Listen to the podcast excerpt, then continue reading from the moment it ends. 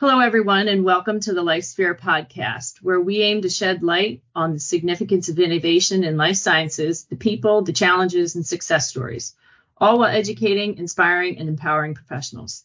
And today I'm very honored to have as my guest Christina Aon, EMBA BS LLS. Christina is a pharmaceutical professional with an extensive international experience, garnered developing strategy, leading and implementing large scale pharmaceutical projects such as facilitating the successful merger of GSK Vaccines Japan and Daiichi Sankyo. She has over 25 years of international pharmaceutical experience spanning three continents for GSK Pharma, GSK Vaccines, and Abbott Laboratories, and the Quebec SMEs. She has held positions in commercial sales and marketing, supply chain, GMP manufacturing and compliance, business excellence, operational excellence, Lean Six Sigma, and performance management and strategy setting. And her last role before becoming the Director General of the Center of Expertise in Applied Research in Biopharmaceutical Sciences was as the Global Development and Learning Director for GSK. She has proven expertise in the areas of cross cultural learning and development to meet organizational needs and manage skills gaps via competency models, manufacturing process improvement, focused on quality, cost, and productivity, as well as sales, marketing, and logistics experience. Wow. She holds her BS in, from McGill University in Montreal, Canada, her Six Sigma Green Belt from the University of St. Louis in Missouri, USA, and an International Executive MBA from the Louvain School of Management in Belgium. Christina, I am so excited to talk to you today. What a background. It, so- it sounds good when you read it out like that. wow. I have so many things that I just want to hear from you about. Um, maybe maybe we could start with just what is it that really makes the CERASP organization stand out? And then we can kind of walk through that great path that you sure. have. So um, it's a research center that's government funded. And what we do is applied research. So we don't do the fundamental or the discovery research that you would normally do in R&D um, in a big manufacturing company or you would do at a university level. We really take uh, the molecule once it's been discovered. Our startups, small, medium sized businesses, university researchers come to us and say, I have this molecule. This is what I want to do with it. How do I formulate it? How do I turn it into a product?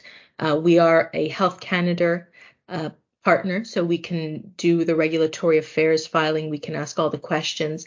We so we the the advantage of this is we apply quality by design. So we look and say, okay, so show us your your discovery, show us what you've done, um, and we we really work from there. We have prototyping equipment. We have industry scale equipment, so we can do um, prototypes. We can do samples we can really see, you know, if it's anything from a tablet, you know, how well does it hold together? If it's, um, uh, you know, how does it fill into a syringe? Does it bubble? Does it? So we really do all of that testing out of the way with the aim of commercializing a product, with the aim of really um, bringing pharma up to the level it needs to be, meeting the needs that are happening. Because pharma took a bit of a, a back burner with the sort of the rise of IT, which now I find has been much more we're putting the two together. We're putting AI with, you know, with the pharmaceutical discovery. We're we're using IT, but there was a, a good period of time where they were sort of on separate paths and pharma was losing steam because it's such a big investment.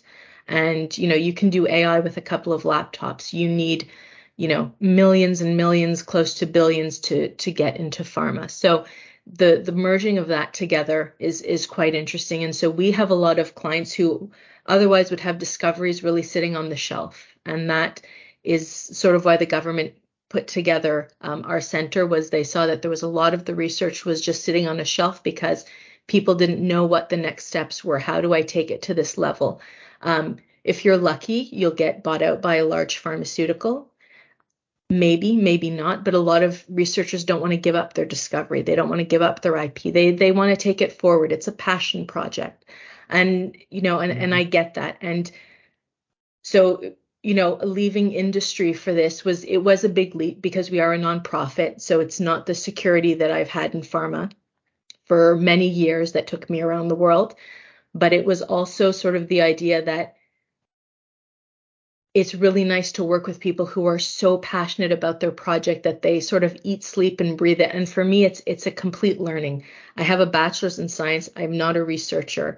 So, you know, what people are working on, the innovations they're coming up with, you know, almost every client call that I have is kind of fascinating. And and for me it's it's it's that learning that I've always loved. And so I, I get to live that every day. And it's what I've always loved about pharma. Was it was yeah. always so many learning opportunities. Pharma has changed so much since I started. I've, I've always worked in pharma. And from the start of my career, it's it's evolved so much and it's it's always been sort of a such a, a learning um, and that's really what was what's unique about us. And um, and so it's it's very interesting. I think you've touched on um, so many things there just in your last uh, uh, comments, and it's you pointed out it's very expensive to take a product to market, and it's not just expensive; it's risky. Yeah. Um, and it requires that quality mindset because the end consumer is a patient, a person. Um, and I think that's the fascinating part about the way research is conducted. That's all they're focused on. Yeah. But that doesn't get the product to the patient. And the commercialization of it is the key factor of getting that great idea to the end consumer who needs that. And I feel like that's just something that um, you know, an organization like yours taking that on it's it's critical to to patient outcome success. I mean, it is. It's you know, if I look at my career, um, when I started, you know, quality was a small department in in a pharmaceutical company. It was a few people, two, three, three, four, and then slowly, you know, quality started having sort of these subdivisions, subgroups, subdepartments. And then you know by the the final stages of it when i before i left large industry um, the quality group is almost as large as the manufacturing group and and every step of it was really measured. And and rightfully so because you know it is we are talking about people. Um, but it, it's one of those things that can be very stressful and it, and it's one of those things that if you build a, a robust protocol if you build you know quality into your design of your product it saves you a lot of time in the end. Um, and that's one of the things that we do. You know, the person for us who does regulatory affairs has 28 years of experience. So she will look at the formulation. She will look and she will say, why did you, you know, her thing is always just please keep it simple. It's what all the regulatory bodies want. They want it simple because if you keep it simple, you allow the people that are producing it to have a simple process to work. If you make it complicated, if you try to make it fancy or, you know, is it really innovation or is it you just trying to put a stamp on something? And so she she is very she's very honest and uh and so yeah. it's you know and it's really it's really an interesting discussion and sometimes you know people want to be very unique and they want to be and and it's the discussion we have is is it is it really innovation or is it just sort of putting your stamp on it um, mm-hmm. um, and regulatory affairs and health authorities don't really care about your stamp they want innovation and they want something that is safe. And they want something that if a patient starts taking your product, you will be able to easily continue manufacturing it because that patient will have to continue taking it. So you can't leave a patient in the lurch. And I think that for me was the, the biggest benefit of working in industry was, you know, pharma gets a lot of a negative reputation, but I can tell you that I've never gone to work with anyone who's not really put their heart and soul into it. And every mm-hmm. time, every company, GSK, Abbott, every company I've worked with, they are so patient centric. And and for me, that was something that was sort of ingrained in me. And so when she gives sometimes this hard feedback and the clients aren't happy, I, I have to be honest with them and, and explain to them that this is what will happen in the audit. These are the questions they will ask you. And, you know, if you have a, a process that's complicated and that is, you know, possibly setting up yourself up for failure, you will have employees that are demotivated. And if your employees are demotivated or they don't want to be there anymore, then you have nothing. You know, yeah. and it was um you know, when you work in, in learning and development and the operational excellence, you're working in manufacturing. And the truth is, is, you know, and the pandemic showed us as well, your frontline workers are your most important people because without them, we can just all close the doors and go home. Mm-hmm. And you have to make the job enjoyable for them. You mm-hmm. have to make it um, meaningful. You have to think about them when you're designing it. What is the simplest process?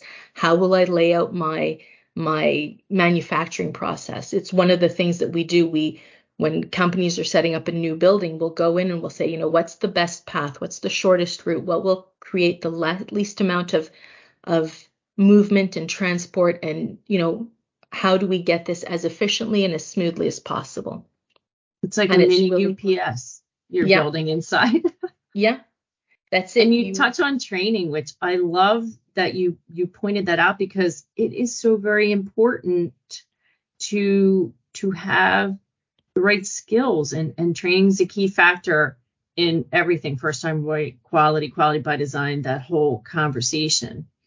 You um, talked about you know your previous work that you know kind of led up to this and and i'd really love to hear um, you know, your career path. Is just so very interesting.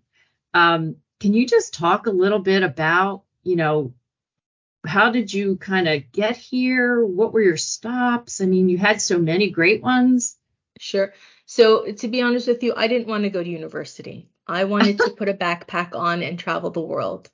And it was a, a very big argument with my father that was basically either you go to university or you find somewhere else to live. There, my my father was quite easygoing, but there were some non-negotiables, and women getting an education was a non-negotiable. You will have, awesome. you know, he told me you will have a university degree. Deliver pizzas afterwards. I couldn't care less, but you will have that university degree. Awesome. So once I did that, um, my my bachelor's is in dietetics and human nutrition. So I don't have my my accreditation anymore, but I, that's what I started in. And I realized a few things. I realized I did not like working in a hospital. I appreciate everyone who works in the hospital, but it just wasn't for me. Um, I liked, I also ran a, a bit of a like a, a, day clinic. So when I graduated, I, like a lot of students, I sort of had I two, three jobs. I was on call at a hospital. I was on call in a medical clinic, um, and I was on call um, for a sort of a um, a health group that goes to remote areas and does like um, blood testing, testing for diabetes, and I would do nutrition counseling. And I liked the counseling part and I liked the clinic part. Um, but I realized hospital wasn't for me. And so I got an up in the meantime, I had applied everywhere, as a lot of young graduates do. And um, I had applied for a hospital in Abu Dhabi in the United Arab Emirates. So my sister was living there and I'd wanted to go and I applied and, and I never heard back. So I, I just kind of put it out of my mind. And then suddenly they came back with an offer. And I was like, you know what? I'm going to go. And um, it was wow. a hospital. And I, but it was a small hospital. We're talking maybe 20 beds. So it was a large outpatient clinic as well. And that was what I realized I really enjoyed as you can see, I enjoy talking. So I enjoyed talking to people. Um, and I was like, okay, this is really interesting. And and I like sharing and I like learning from people and I like sharing what I know. And so I was talking to one patient who was um, actually the, the sales director for a company called Friesland, which is quite big in the Netherlands and, and in Europe and the Middle East. And he said, you know, it'd be we'd be happy to sponsor if you'd write like a question and answer for the newspaper. So I did that for a year while I was working, mm-hmm. and I realized that that was really the part that I loved most was was getting questions, understanding. I, I there was still this sort of learning bug, and so while I was there, um, I happened to meet a sales rep for Abbott Labs, and we were talking, and she was like, you know, it's you have a really interesting um, background that you've done, you know, a degree in nutrition. And, and she said, would you be interested in joining Abbott Labs? And I was like, at first I was like, no. And then I was like, you know what? It would be. And then she said, could you come and give a presentation? So I went and I did. And then they offered me um, a position as a sales rep because at the time, I don't know if it still is, but the policy was you start as a sales rep, You do that for at least six months, understand yeah. the business, and then you can move into something else.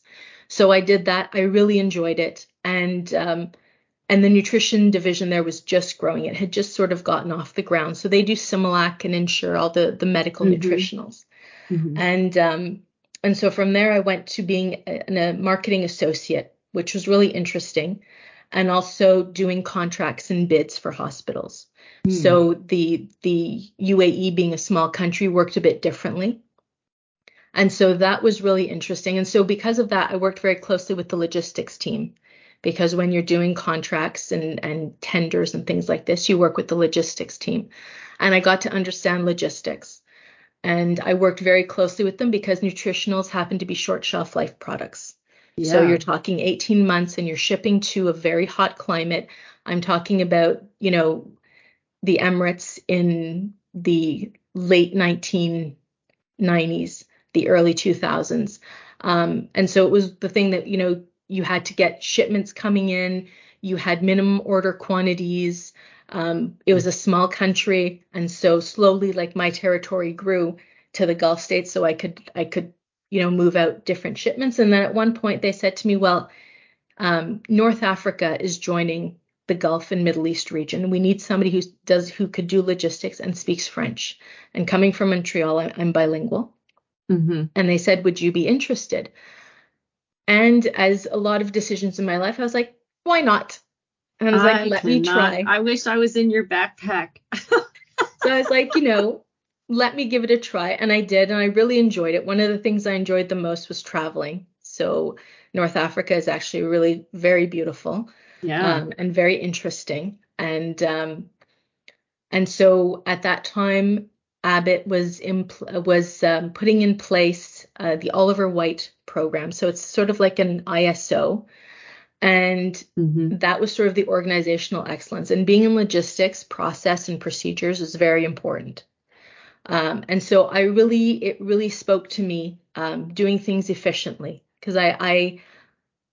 I like to get straight to the point. And so, and it was also the beginning, if I can put it this way, of automation. At that point, we had been doing everything on Excel, which was tedious and a bit difficult. And remembering that I worked in a country where we all worked in English, but English wasn't necessarily everyone's first language. Right. So having things that are clear and precise was really important. And it really spoke to me. Um, and then after a while, I got a bit homesick, so I moved back to Montreal and I stayed with Abbott Labs, um, still continuing in this sort of. So a, a, new department came from this called demand management, which. Okay. And so I joined that. So, you know, it's one of those things where I had no, you know, if you'd asked me, would you ever work in demand management when I graduated university, I would have said, I don't know what you're talking about. and so you know i joined that and um, and it was really interesting. And of course you're working very closely with sales. And so at some point they said you know you have quite interesting business acumen. You know would you like to go back into marketing? So i did mm. that for a while and it was very interesting and i did for mature and generics. And then mm. that division was sold to Solvay, which I believe sold it to Mylan, and they told me, well, now you're going to have to move to Mississauga. And nothing against Mississauga, but I just didn't want to move to Mississauga. And at the same time, my husband got a promotion, and they told him, well, you have to move to Mississauga for this promotion. And we were like, okay, so is this is this what we're doing? Is you know, are we moving to Mississauga? And then um, lo and behold, they said, well, if you don't, they told him, if you don't move to Mississauga, you can always move to Belgium because mm. it's the same. And so we said, well, that would be interesting. And, yeah. um, and so we packed it up. So I wasn't able to stay with Abbott because um, it was the Benelux. And for marketing and such, you needed to either speak, you know, um, Dutch or Luxembourgish or some of this. So that's fine. Um, and in the meantime, when I was with Abbott Montreal, I did my Lean Six Sigma Green Belt, mm. which I have to thank my boss at that time because he really pushed me to do it. And I was like, oh, I don't need to do it. I understand. He's like, just do it, Christina. Sit down, do the work. And that's what got me into um, GSK vaccines. So I I went and I started in operational excellence um, as a manager, and it was the global team. So I, I was able to do projects in all countries. So as you mentioned, the the the project in Japan. Um, I did a lot of work in Germany and Singapore, and it was it was really exciting, and um, and a lot of learning. And um, from there, I went on to do projects that were for the Office of the President. So they were they were business excellence or operational excellence, but they were sort of um, strategic priorities that were set. Yeah, wow. And in a lot of that, what we saw was we were having issues in quality, and the quality was not the process; it was the training. And so it was it was an interesting thing because a lot of the people, um, so GSK Belgium is sort of the one of the the world centers for vaccine production. And yeah. I met people who had worked there 37 years. You know, there was one person I remember 42 years and he was retiring and I wasn't even 42 at the time. And I was like, I can't imagine working somewhere 42 years, but they loved it, you know, they felt that that passion that that yeah. you know, I'm doing something good. And um and the problem with that is, you know, as your processes become more robust, as the authorities ask you to um, be more precise, be more, um, even if it's just things like documentation, document more, write out more, you know, smooth out your processes, make them clear. These are all things that people have to learn, and, and everyone's a creature of habit. So if I've always, you know, done it this way, and now all of a sudden after 20 years you're telling me I have to do it this way, it takes a lot of learning and it takes an innovative way to change those habits, to sort of break those habits. And you sort of have to, it's not enough to just have a, a slideshow and say, mm-hmm. okay, well, this is how we're doing it now. Um, you see, there's uh, this here, and so now we're going to do it this way. So, um, no, you have to really, you know, go into, you know, how adults learn, really that sort of what they call the, the 70, 20, 10. I learn on the job, I learn from others, I learn you know, the 10% in the 70 20 10, only the 10% is I learned theory from watching slides. The rest is really how are we going to do it? It's teaming people up, it's making them responsible for their work. Let them write out the protocol now. Let them own it. And and it's a, it's a big step. It's a big cultural change. And that yeah. I think is a big cultural change that pharma's seen. But I think it's been very beneficial that you make people more and more the owners. It's not quality that is the owner of the pro- the person is the owner of the process. Of course, quality signs off. Of course, all of those things yeah. are in place, but you you give people that ownership. You make them feel like yes, you know they've they've added something, and um, and that was for me that was really interesting, and and it was a huge learning. And what I what I realized at that was that I did a lot of horizontal moves. Mm-hmm. And I can only speak for myself, but I've found that people who do, who are very focused on only the vertical moves, end up hitting a ceiling quite quickly because there is so much to know, you know, and, and I did have a lot of bosses where I wanted to take on a, a bigger, a bigger role. I wanted to do this project and they would tell me, you don't have enough knowledge. You don't have enough experience. I mean, I did the executive MBA for that reason it was I wanted to take on the role of of you know setting up a training center for the vaccines. And they told me, well, you have a lot of the experience, but you don't have any financial background. That's true, and you don't have any HR background. That's true.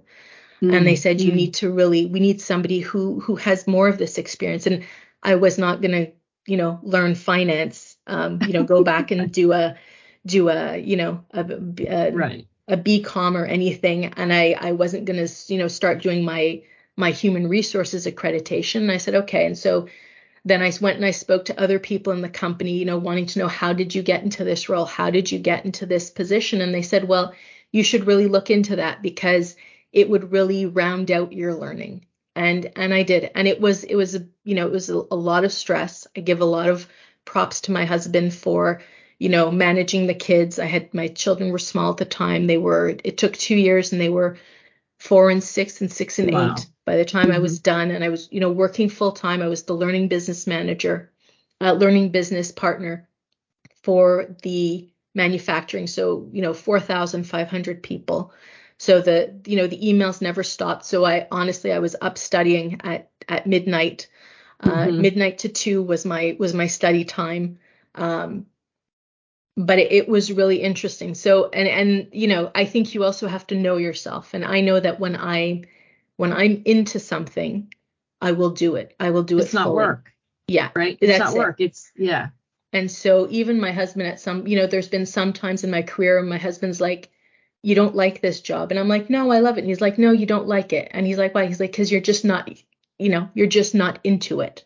Mm-hmm. And um, and so, you know, that was a, a big learning. And then, you know, as as the kids were getting build bigger and, and it was also after the the bombings happened in Belgium, we said, you know, maybe it's time to come back to Montreal. So Montreal is is always home, you know. Mm-hmm. Um that's nice. And so I was lucky that I was able to take a position as a global director for GSK Pharma. So leaving vaccines, but GSK Pharma, um, where you know, wherever I was stationed was fine with them as long as I was close to an airport. So I was managing teams in, in 21 countries.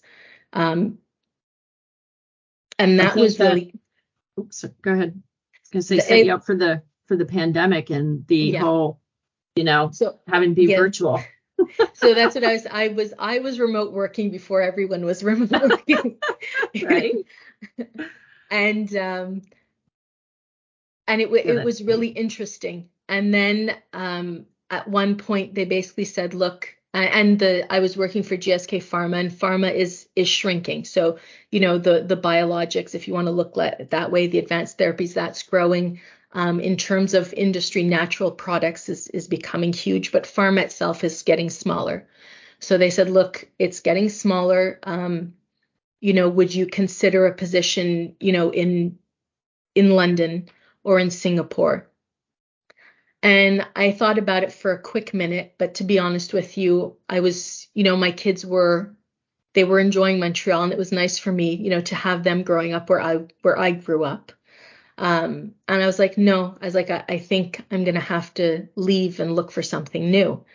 And um, my neighbor across the street happens to be a, an HR person, and she had sent me this email saying, Do you know somebody who could do this job of setting up an applied research center um, that also feeds back into the education sector about what the needs are in the industry. And I looked at it and said, yes, I can do this. Where do I apply? Send me the link. And um, and Great. so it it was a big jump because you know you leave pharma and, and pharma you're you're well paid. You're you're very well paid. You you know you can't complain. Going to a not for profit, going to a, a complete startup that's basically just a strategic plan on paper and risky. it was like looking yeah risky and looking at this going okay so basically everything i've learned up to this point i'm going to have to put into to this and to get something you know four walls and a roof. And um and so it was it was step by step um and there was really no blueprint to be honest with you. So mm it, you know, was the first thing I said. I said, well, where's the roadmap? And they're like, well, you have to build it. And I was like, oh, my gosh. Oh, right? okay. I see. All right. Um, yes, I'm going to get on this, you know, and then slowly, you know, literally finding a physical location, uh, getting a team in place, getting your org chart, getting your equipment, getting, you know, everything together. Yeah. Um, and you know the the whole marketing point of it too to say you know hey we're here we're here to help you this is what what you you know this is you know how you can commercialize. Um and so it's you know it, has been uh yeah it's it's been interesting.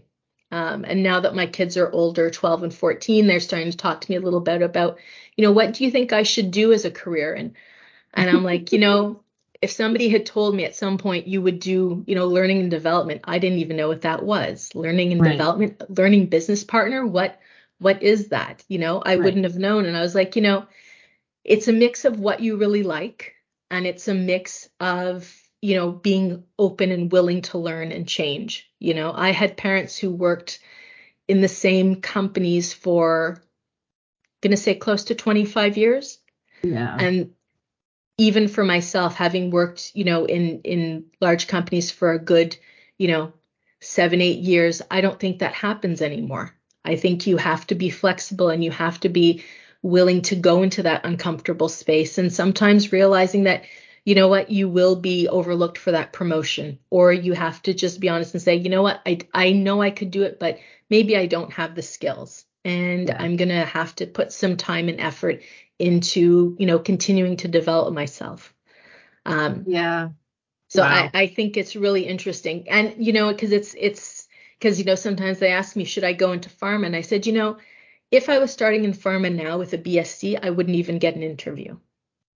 I said it's the it, it's it's evolved, you know, and that going back to the learning part, you know, I was lucky to be able to learn on the job, you know, whether it was logistics, whether it was sales and marketing, whether it was operational excellence.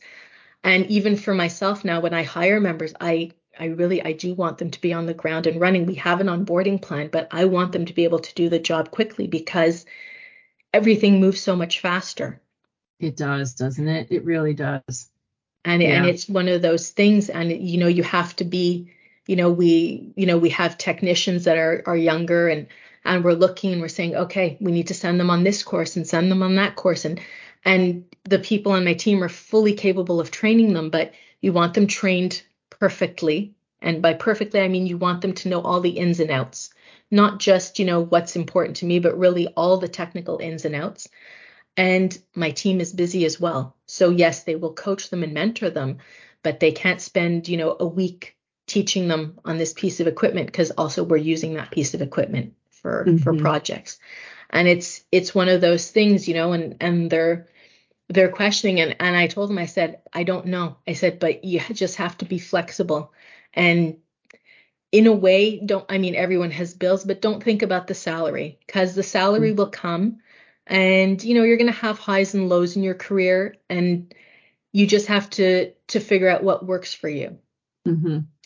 I I want to tell you that I was drawing a little map of like where you went and what you did, and I feel like I, I I have this great visualization of what would look so great for to to kind of tell the story of what everything that you just told us. It's just fascinating. Um, I think you're spot on. You know, today's workforce is shifting again, which happens, and um, you know they're struggling now to find folks that want to work in the technical yeah. positions and we have to be smarter about training this newer workforce in a way that to your point resonates with with them. It creates that value where you yep. feel you know i do have value at my work. I am contributing to the end product. Um, and it's important.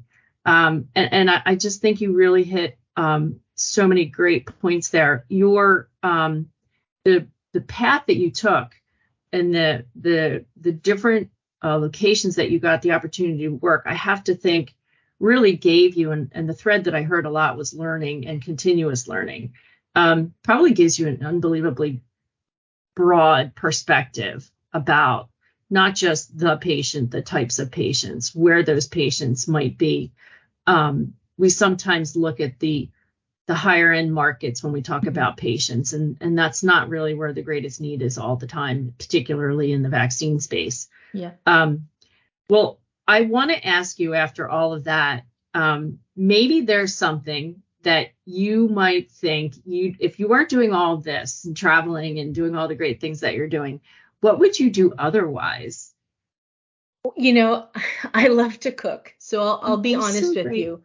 I was not a great dietitian in hospital because um, you know, you have to take a patient's sort of their dietary history. And so when they would be explaining to me, especially I, I worked in the cardiac ward, and they're explaining to me, and I was like, and they and I'm like, okay, so you know, how because you have to ask, how do you prepare this dish? What are the ingredients? So that you get a, a sort of an idea. And and I would be sitting down writing this, basically writing down a recipe, going, this sounds really good, you know.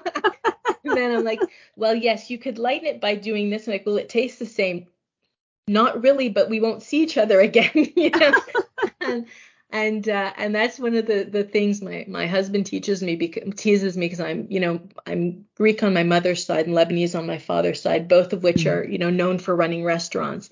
And he's like, you just can't get away with it. He's like, at some point, he's like, when you when you tell me you're gonna retire, you're gonna turn around and say, I'm gonna open a restaurant now. And it's it's you know it's what I, I love to do. I I love to cook and I I you know love to cook for my for my family and for my friends and um that's awesome. I think that that's what I do. Otherwise, yeah. Otherwise, you know, um, as a beach destination, when we lived in Belgium, Corsica was our favorite place. So, wow. you know, Definitely. at some I we were there this the second time we went back, and we went with my sister and, and my my husband, my uh, brother-in-law and my niece, um, just because we loved it so much, and we they'd come to visit us in Belgium, and we wanted to take them there. And I remember walking on the beach, going, "Can I make a living out of selling like sand or stones to the rest of the like? what can I do to stay here?"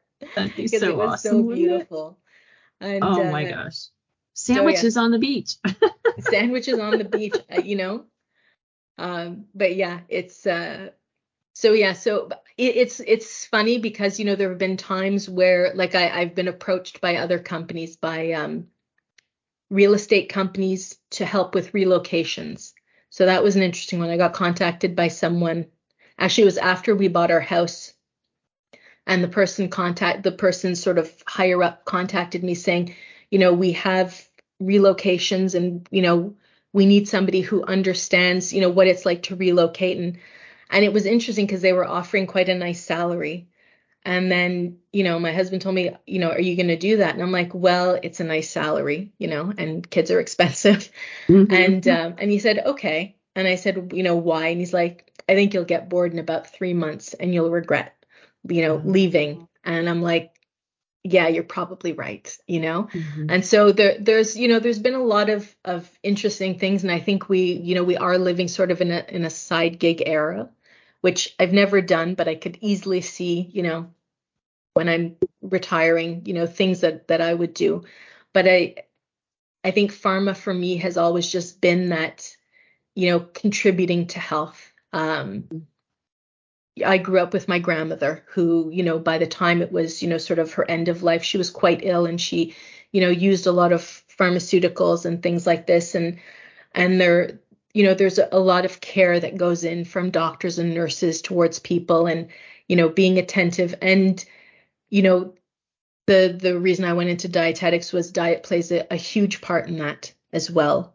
Um, yeah you know and and it is interesting now stem cell therapy i think is something that's really interesting seeing people that you know having lung cancer when i was you know doing my internships it was just a death sentence it was basically you knew the next step with, was palliative care and now yeah. people are recovering and living you know another 10 20 years and and that's Amazing. just incredible yeah it really is incredible well, Christina, I mean, the industry does incredible stuff. To your point in the beginning, sometimes it gets a bad rap, but for the most part, it's people like you that really move the industry forward. And I just want to say, what a great opportunity for me today to hear everything that you did.